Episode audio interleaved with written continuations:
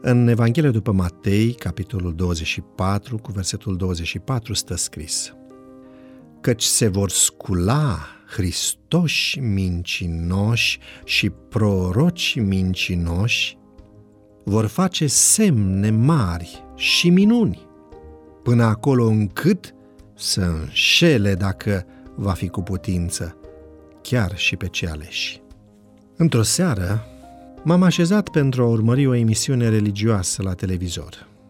Pastorul a deschis Biblia, a comentat pe scurt textul și apoi a lansat un apel către toți cei care doreau să fie vindecați de o anumită boală. Le-a vorbit despre darul vindecării pe care Dumnezeu l-a dat bisericii ca dovadă a autenticității. Apoi, i-a invitat să creadă în Hristos și i-a îndemnat să ia parte la manifestările strigătelor de aleluia ale credincioșilor. Cu o mână ridicată spre ceruri, a rostit o rugăciune pentru vindecarea tuturor. Cu cealaltă, atingea pe rând capetele candidaților la vindecare, pronunțând formula Fii vindecat. Persoana atinsă cădea atunci la pământ, tremurând din toate închieturile. Puțin după aceea, se ridica și mărturisea că deja nu mai simte efectele bolii sale. Ce înseamnă toate acestea? De ce recurgea pastorul la procedee asemănătoare cu cele ale mediumurilor spiritiști? Autoarea Ellen White ne avertizează pe această temă. Superstițiile satanice vor îmbrăca forme noi, spune dânsa. Teorii false, amestecate cu câteva adevăruri, vor fi prezentate poporului lui Dumnezeu. Sufletele vor fi ca hipnotizate în urma exercitării acestor influențe foarte seducătoare. Mărturii pentru comunitate, volumul 3, pagina 324. Prin mijlocirea spiritismului, spune tot ea, se vor face minuni, bolnavi vor fi vindecați și multe minuni vor avea loc.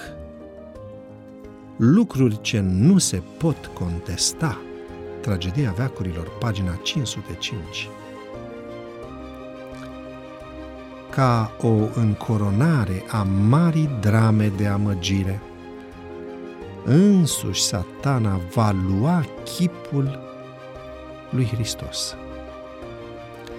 Biserica a mărturisit timp îndelungat că așteaptă venirea Mântuitorului ca împlinirea nădejdii ei. Acum, Marele Amăgitor va face să arate ca și când Hristos ar fi venit.